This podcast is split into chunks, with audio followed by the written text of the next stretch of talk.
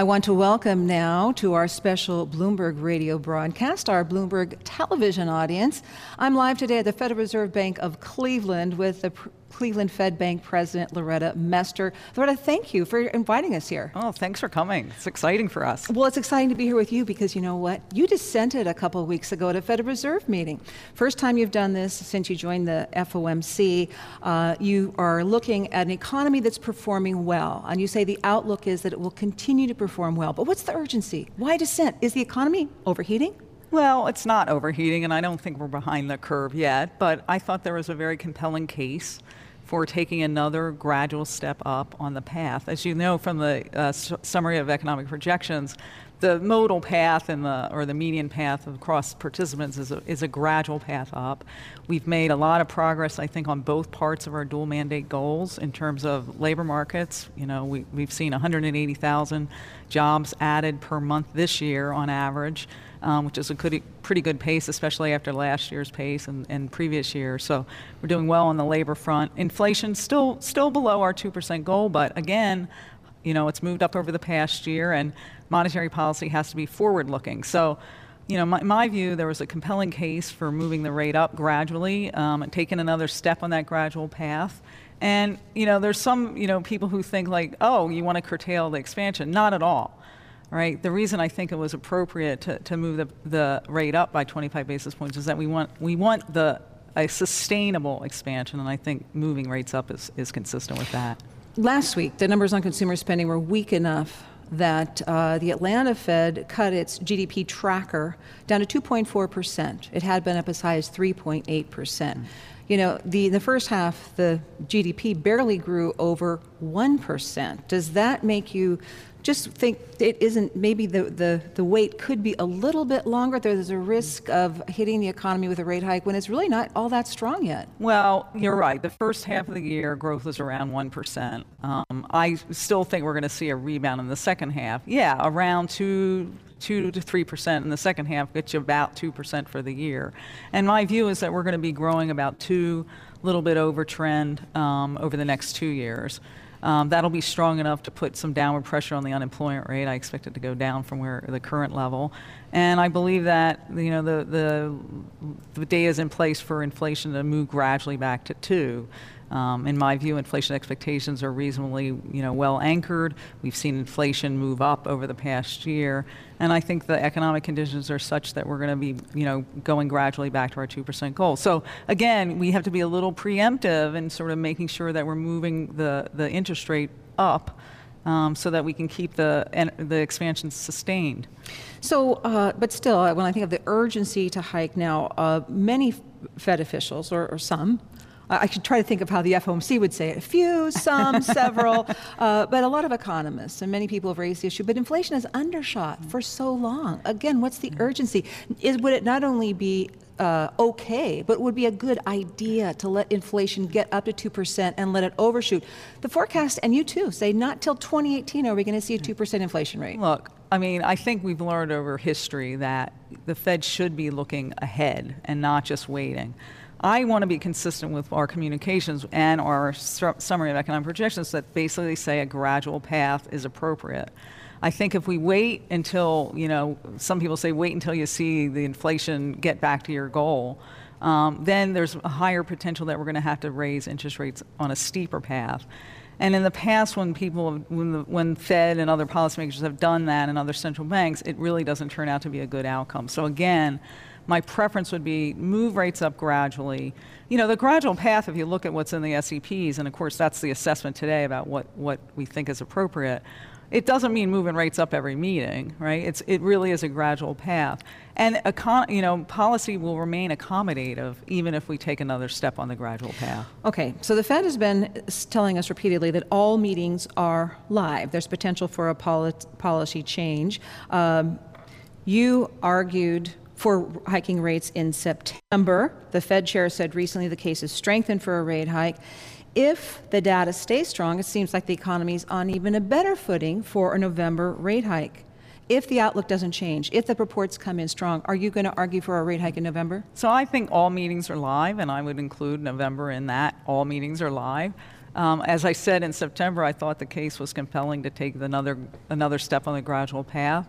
If the data come in um, as we anticipate, you know, consistent with my forecast over the median run, then I would ex- expect, you know, to, that the case would remain compelling. But of course, we're going to look at all the data that comes in between now and November, between November and December, as we do all the time. As we step through meetings, we like to look at all the incoming information. But you're right. If the data comes in as consistent with what we've been seeing, then yes, I would think that it would still remain a compelling case. And you would, you would vote for a rate hike? Well, uh, we'll see when we get to the meeting. But again, the case would be compelling, I think. Uh, it is a few days before an election, and the Fed says it's not political. I'm a longtime Fed watcher. I've seen moves right before elections. I believe it, but it would certainly raise a lot of attention. The markets would notice. Are the rules for a rate hike in November, especially this year, any different? Does the the hurdle for the rate hike get a little bit higher in November? You said you said it yourself. We are an apolitical institution. We have been an apolitical institution all along. We're designed to be have an independent monetary policy. I can tell you, I've been going to FOMC meetings since I became research director at the Philly Fed. So over the past 16 years, I've been in the Fed 30 years yes, we are an apolitical institution. We don't politics do not come into our decisions. We look at the economy, we do our best to evaluate it relative to our dual mandate goals, and we set policy based on the economic outlook. So you'll push, and you think other FOMC members will vote for a rate hike if called for, even six days before an election? I think we're apolitical. Politics doesn't come into it.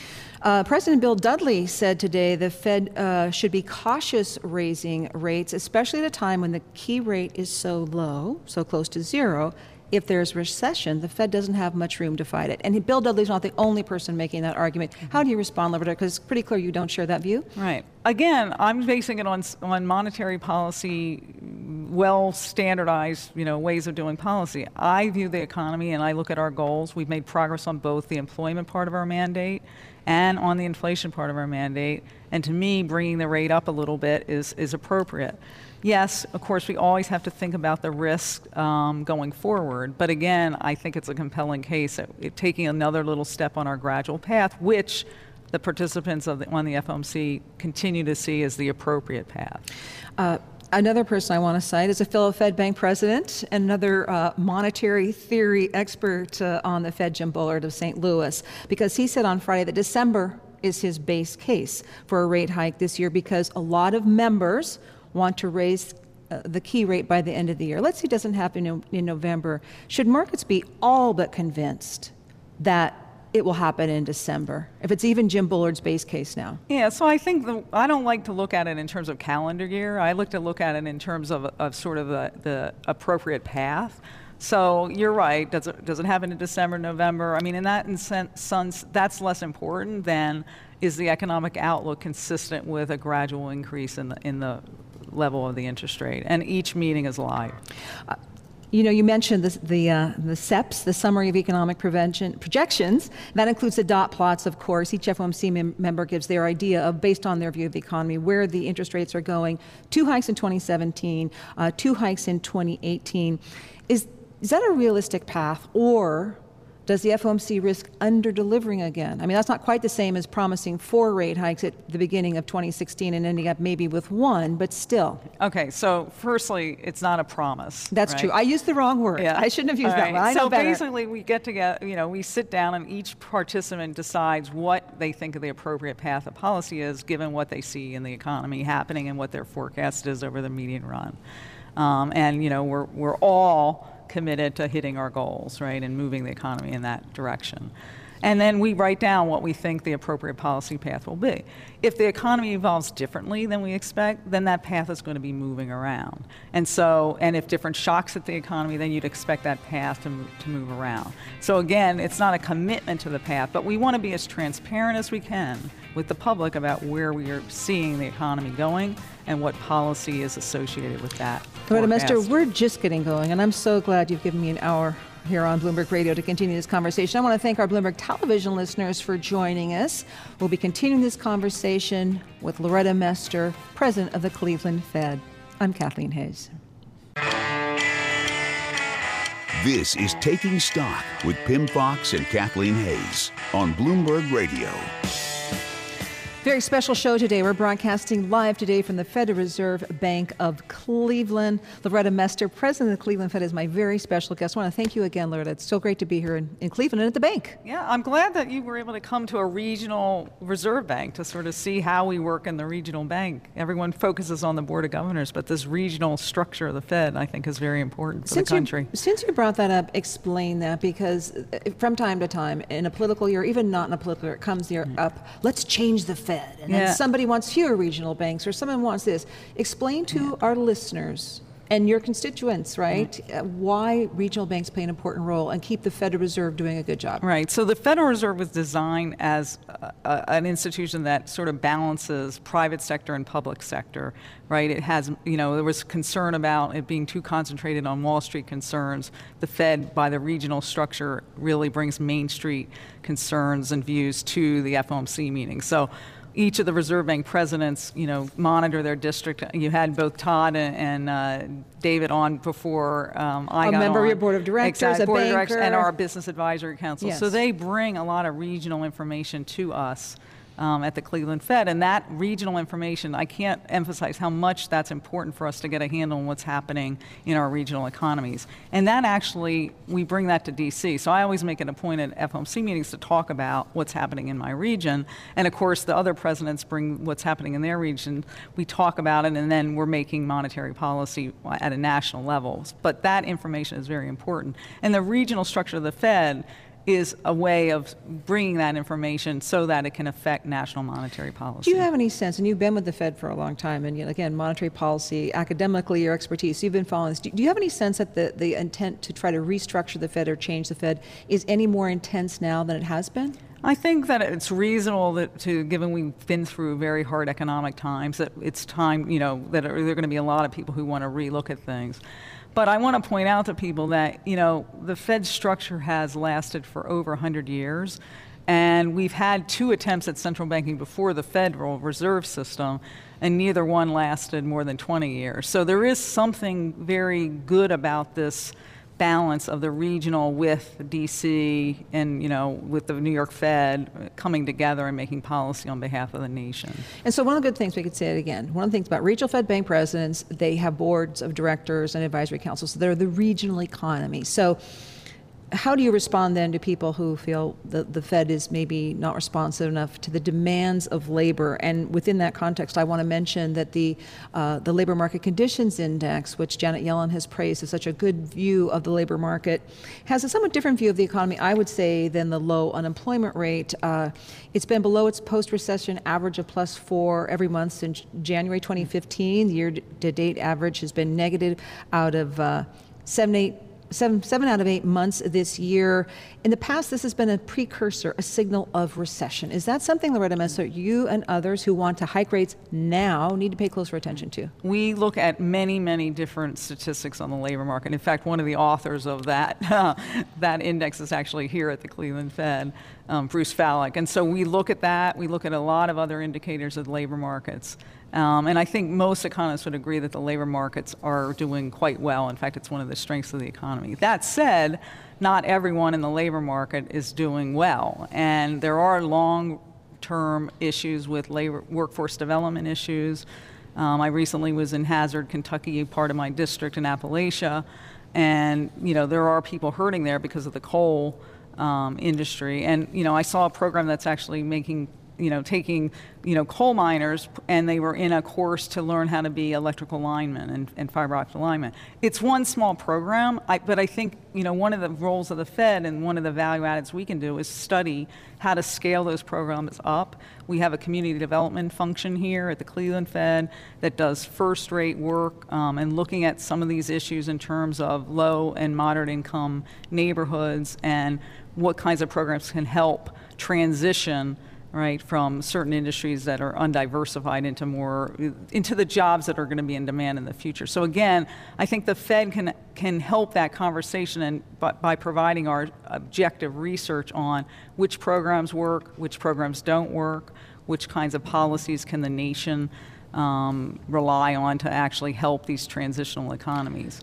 That's different than saying we should use monetary policy as the tool to affect those longer run issues. Zeroing in on the labor market conditions index and the weakness we've seen, that you don't take that as a sign that maybe this economy really doesn't need or is really not strong enough to withstand another interest rate hike? I don't. I think if you look at across a number of statistics, the unemployment rate is down. The other indicators of labor market health have improved.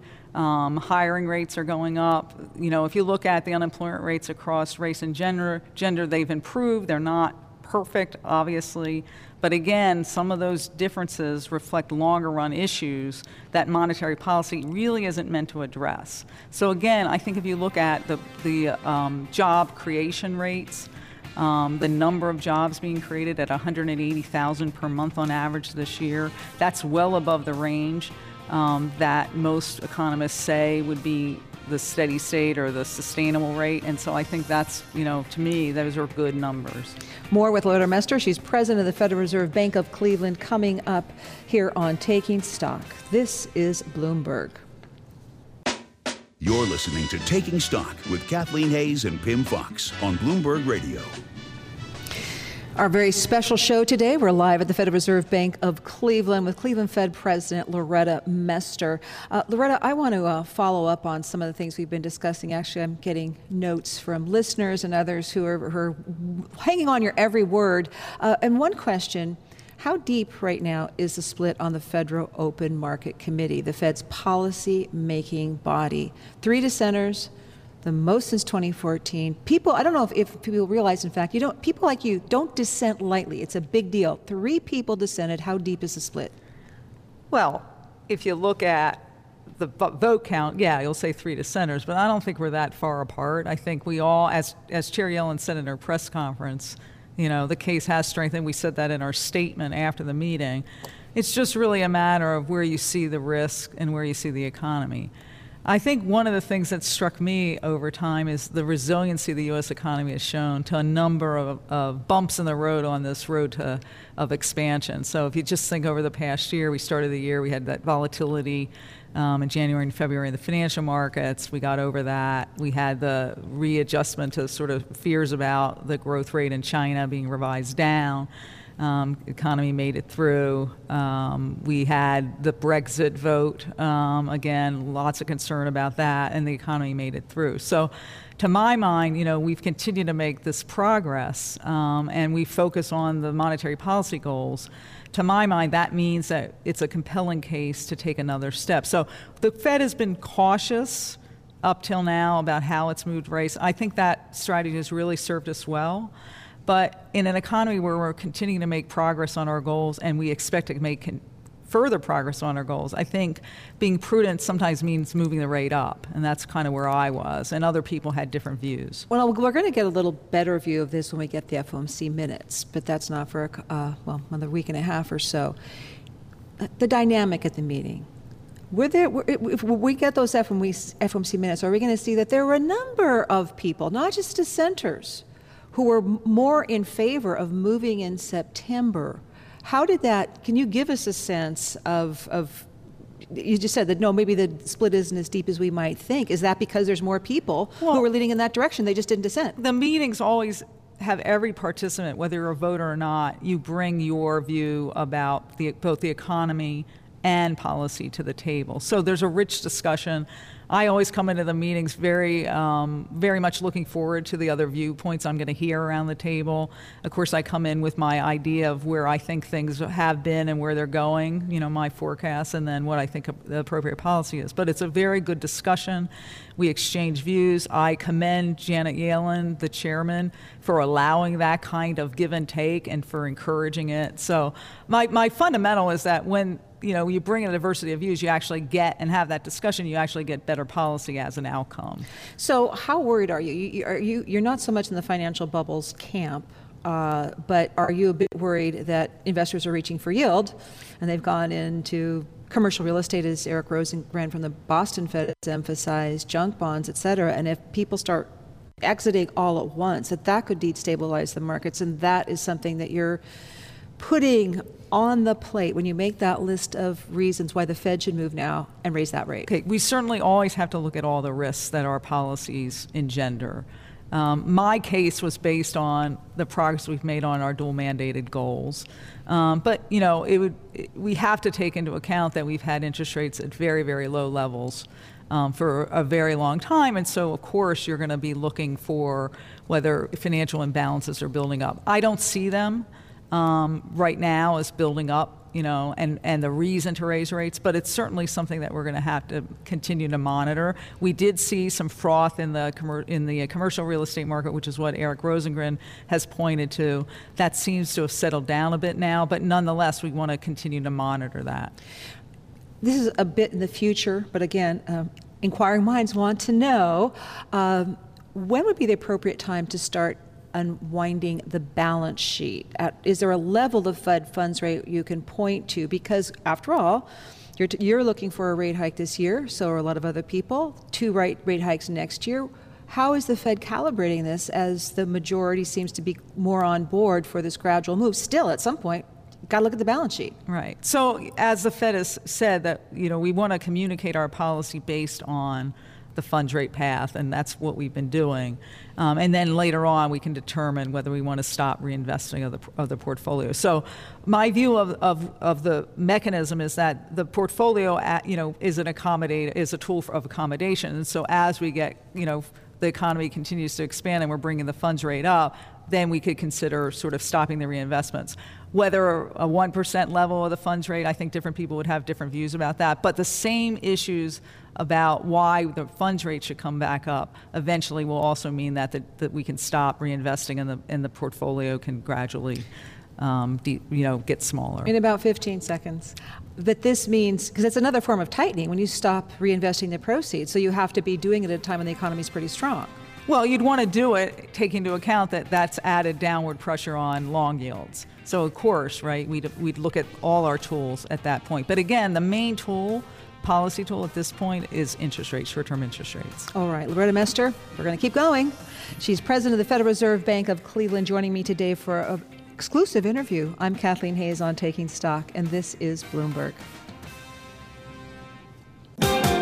You're listening to Taking Stock with Kathleen Hays and Pimm Fox on Bloomberg Radio. A very special edition of Taking Stock today on Bloomberg Radio. I'm Kathleen Hays, along with Loretta Mester. She's president of the Cleveland Fed. Uh, Loretta getting a great response here on our conversation, so I want to thank you again for taking the time today. It's um, pretty special to sit down for an hour with the Fed Bank president. Thanks for coming. Well, I want to ask you about uh, we got the ISM Manufacturing Index. Okay, anything above 50 is signaling growth. Anything below contraction in manufacturing. It climbed to 51.5 in September. Uh, it was negative the month before. Lackluster people aren't very excited about what they're seeing. So that's one part of the equation. The ISM manufacturing closely watch. I know folks at the Fed watch it. And it's not just uh, uh, the ISM manufacturing index, the ISM services index is at a 79 month low. Again, with these signs of an economy that's still struggling in a lot of ways, it's not strong. Is a rate hike now maybe just not the most prudent thing to do? So you're right. Growth has been struggling a bit, right? We had you know one percent growth in the first half of the year. Um, our nowcast suggests that we're going to see a pickup in growth in the second half of the year. Um, the consumer has been the strength side of the economy. It's been doing very well. Consumer spending has held up. Consumer confidence has held out up. Um, household balance sheets have strengthened over time.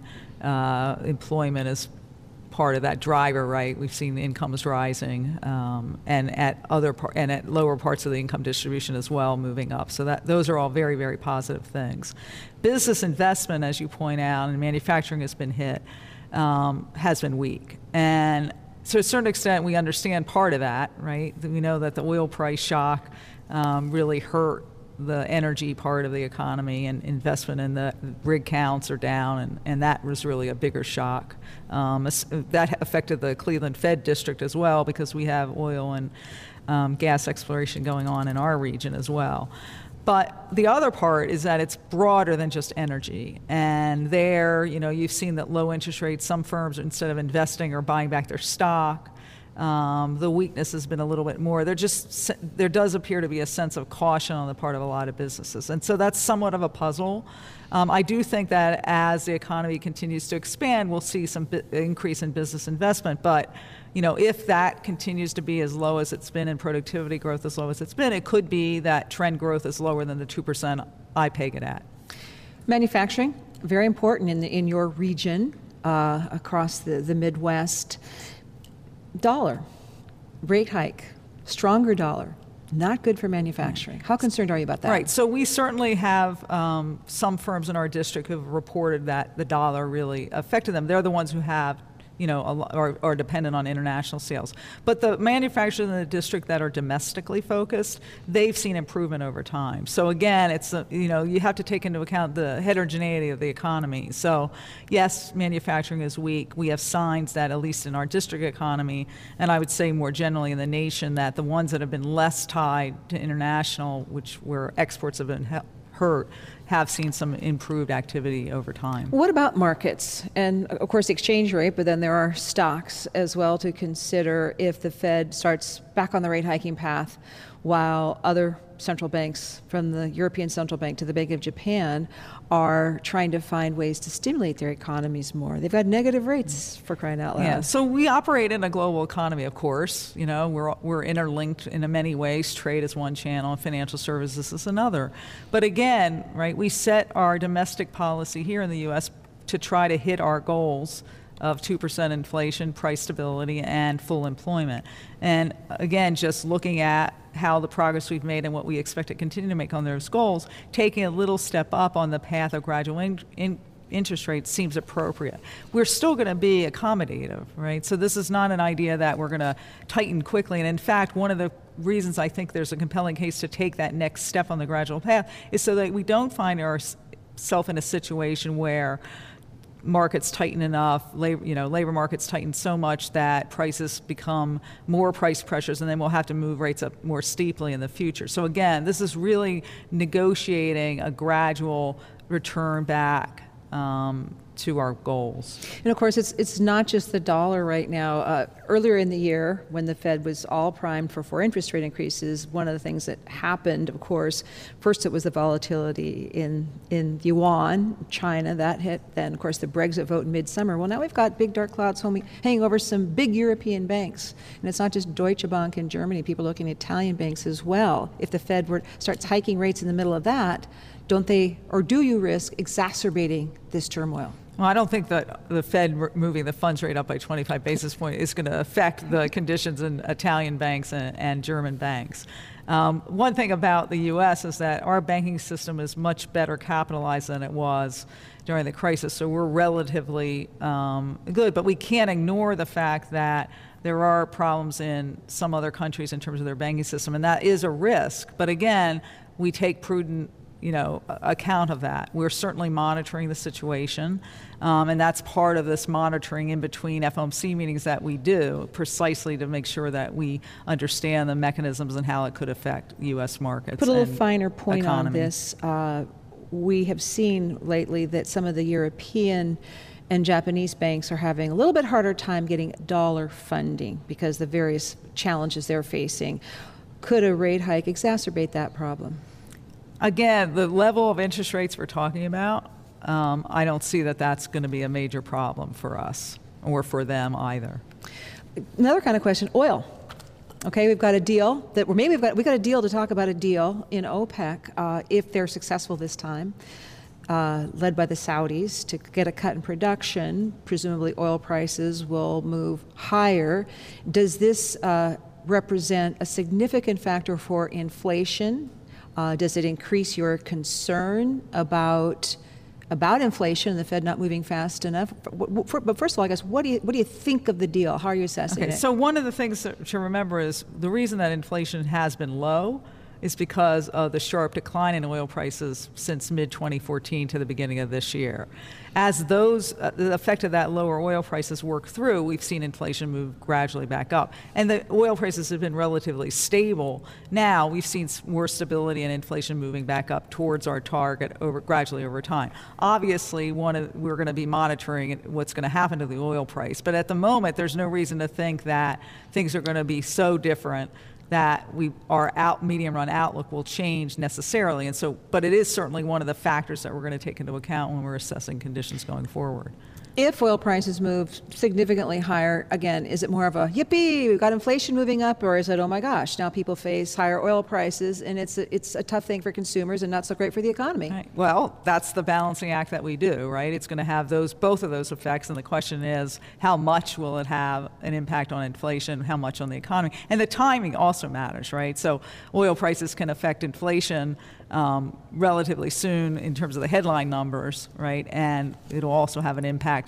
you know, more drawn out on the real side of the economy. But that's the kind of balancing we do as we weigh our dual mandate goals. Diversity. People talk a lot about that at the Fed, and Janet Yellen, our Fed chair, has made it pretty clear that the Fed is really pushing in that direction. You're a woman.